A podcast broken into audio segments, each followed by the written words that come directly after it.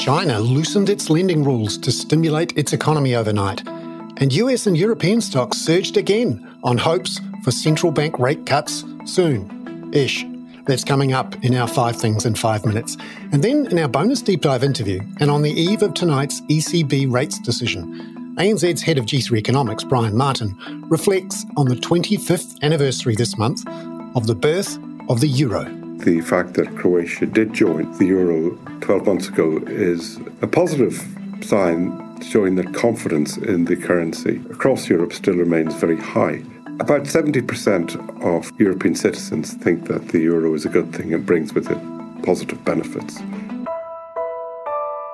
But first, in 5 and 5 with ANZ, China moved overnight to loosen lending controls on its banks to help stimulate the economy and support both its stock market and currency. The People's Bank of China cut its reserve requirement ratio for banks by 50 basis points that was the biggest cut in two years and frees up banks in China to lend an extra 1 trillion yuan. That's 140 billion US dollars.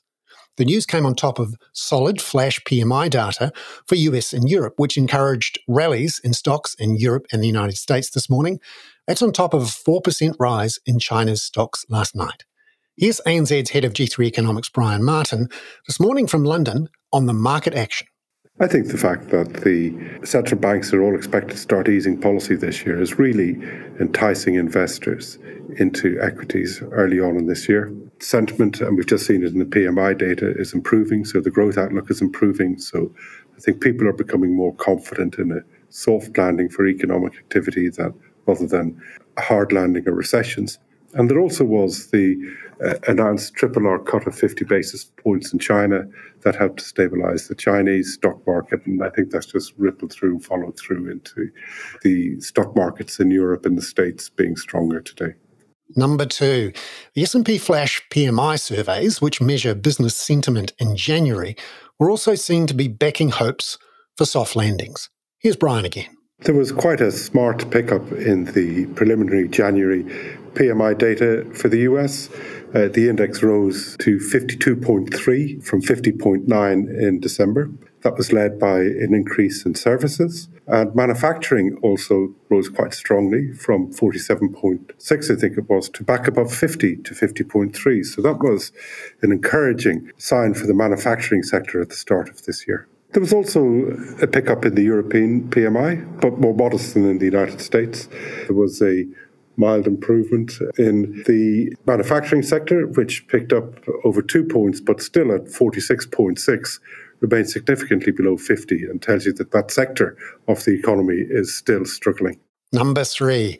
Now, in New Zealand, inflation figures were in line with market expectations, but there's still a strong pulse of domestic inflation that the RBNZ will be wary of, says ANZ New Zealand economist Henry Russell.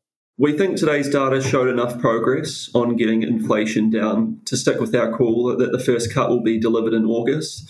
While progress on domestic inflation isn't happening as fast as the Reserve Bank would have anticipated or did anticipate back in November, we are seeing clear progress on the core across the core measures of inflation all core measures of inflation are now at 5% or below. So that's a meaningful step down from where they were and should give the Reserve Bank confidence that disinflation across the rest of the year will, will continue. Number four.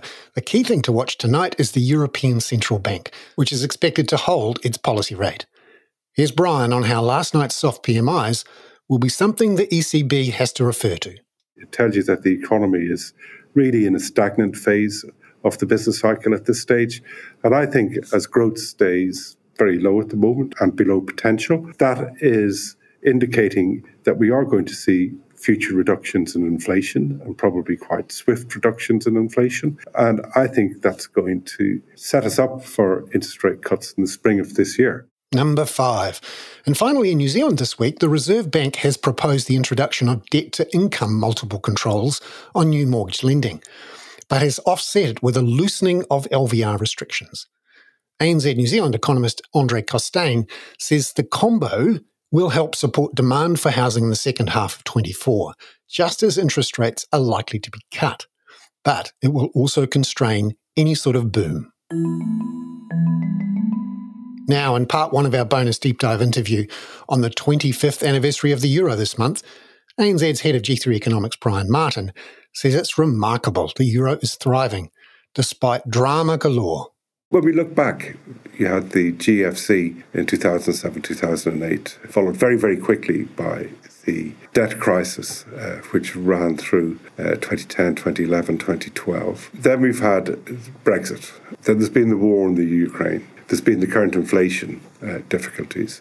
Uh, there's been the pandemic. Um, yet Europe has somehow managed to come closer together, even if growth hasn't been that great. And I think really at the root of that bedrock of European stability very much has been the single currency. Yeah, I see that uh, Croatia has uh, joined the euro in the last year. And despite what we saw in 2010 to 2015 with the dramas around Greece, it still seems to be strong, growing, and as essential to the whole European project as it ever has been. Absolutely. And I think the fact that Croatia did join the euro 12 months ago is a positive sign showing that confidence in the currency across Europe still remains very high. About 70% of European citizens think that the euro is a good thing and brings with it positive benefits. And I think there's a lot of evidence to suggest that. If we look to as recently as the war in the Ukraine, very large increases in energy prices and in inflation, small economies might not have been able to deal with that. So if you look at the economies, particularly in the Baltic states, they saw a very, very intense inflation shock. They by the fact of interest rates, raised interest rates an awful lot more than the European Central Bank ended up doing so in order to defend their currencies. So I think that's one example of where being a member of the euro, uh, where that size and that stability that is brought about by that has been a very good thing. Similarly, in the pandemic, highly indebted countries like Italy, for example, had to borrow an awful lot of money in order to keep the economy going when it was closed down and to support businesses and households get back on their feet. It would have really struggled to have done that if it was not part of the euro. It would have found access to capital markets that significantly more difficult, and that could have led to all sorts of really long lasting economic difficulties and currency depreciation over time. So they were littered with, I think, really positive examples of where the euro membership has benefited economies in difficult times. One of the concerns about the euro when it was launched was uh, the risk that you weren't seeing fiscal policies unified in the same way the currency was unified. How how has that worked out? And are we any closer to that, you know, unified fiscal situation linked to a unified currency? Fiscal policy remains an issue for the euro area. And whilst we've had monetary union, we haven't had fiscal union. So debt levels across the euro area vary very significantly from you know 150 to 170 percent of GDP in some countries, uh, down to very low levels uh, in other countries, 10 to 20 percent levels. So you don't have that fiscal harmony. And I think that uh, continues to be one of the criticisms of the single currency.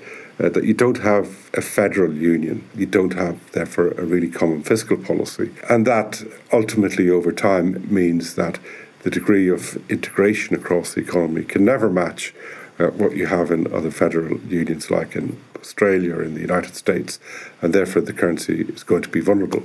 And indeed, that has been one of the key reasons why, over time, you often get speculative attacks against the currency and a sort of lot of speculation in the media and indeed amongst some economists that it's an unsustainable monetary union because the currency will ultimately crack. However, that hasn't proven to be the case at all. Brian Martin there. I'm Bernard Hickey. That was 5 and 5 with ANZ for Thursday, January the 25th. Now, we're not on tomorrow because it's Australia Day public holiday, but we're back on Monday with part two of that interview with Brian, where he talks about whether the euro has really become a counterbalance to the US dollar as a reserve currency. This podcast contains general information only, not investment advice. You should obtain advice for your personal circumstances before making any investment decisions. Please view the podcast disclaimer available via your media player or email.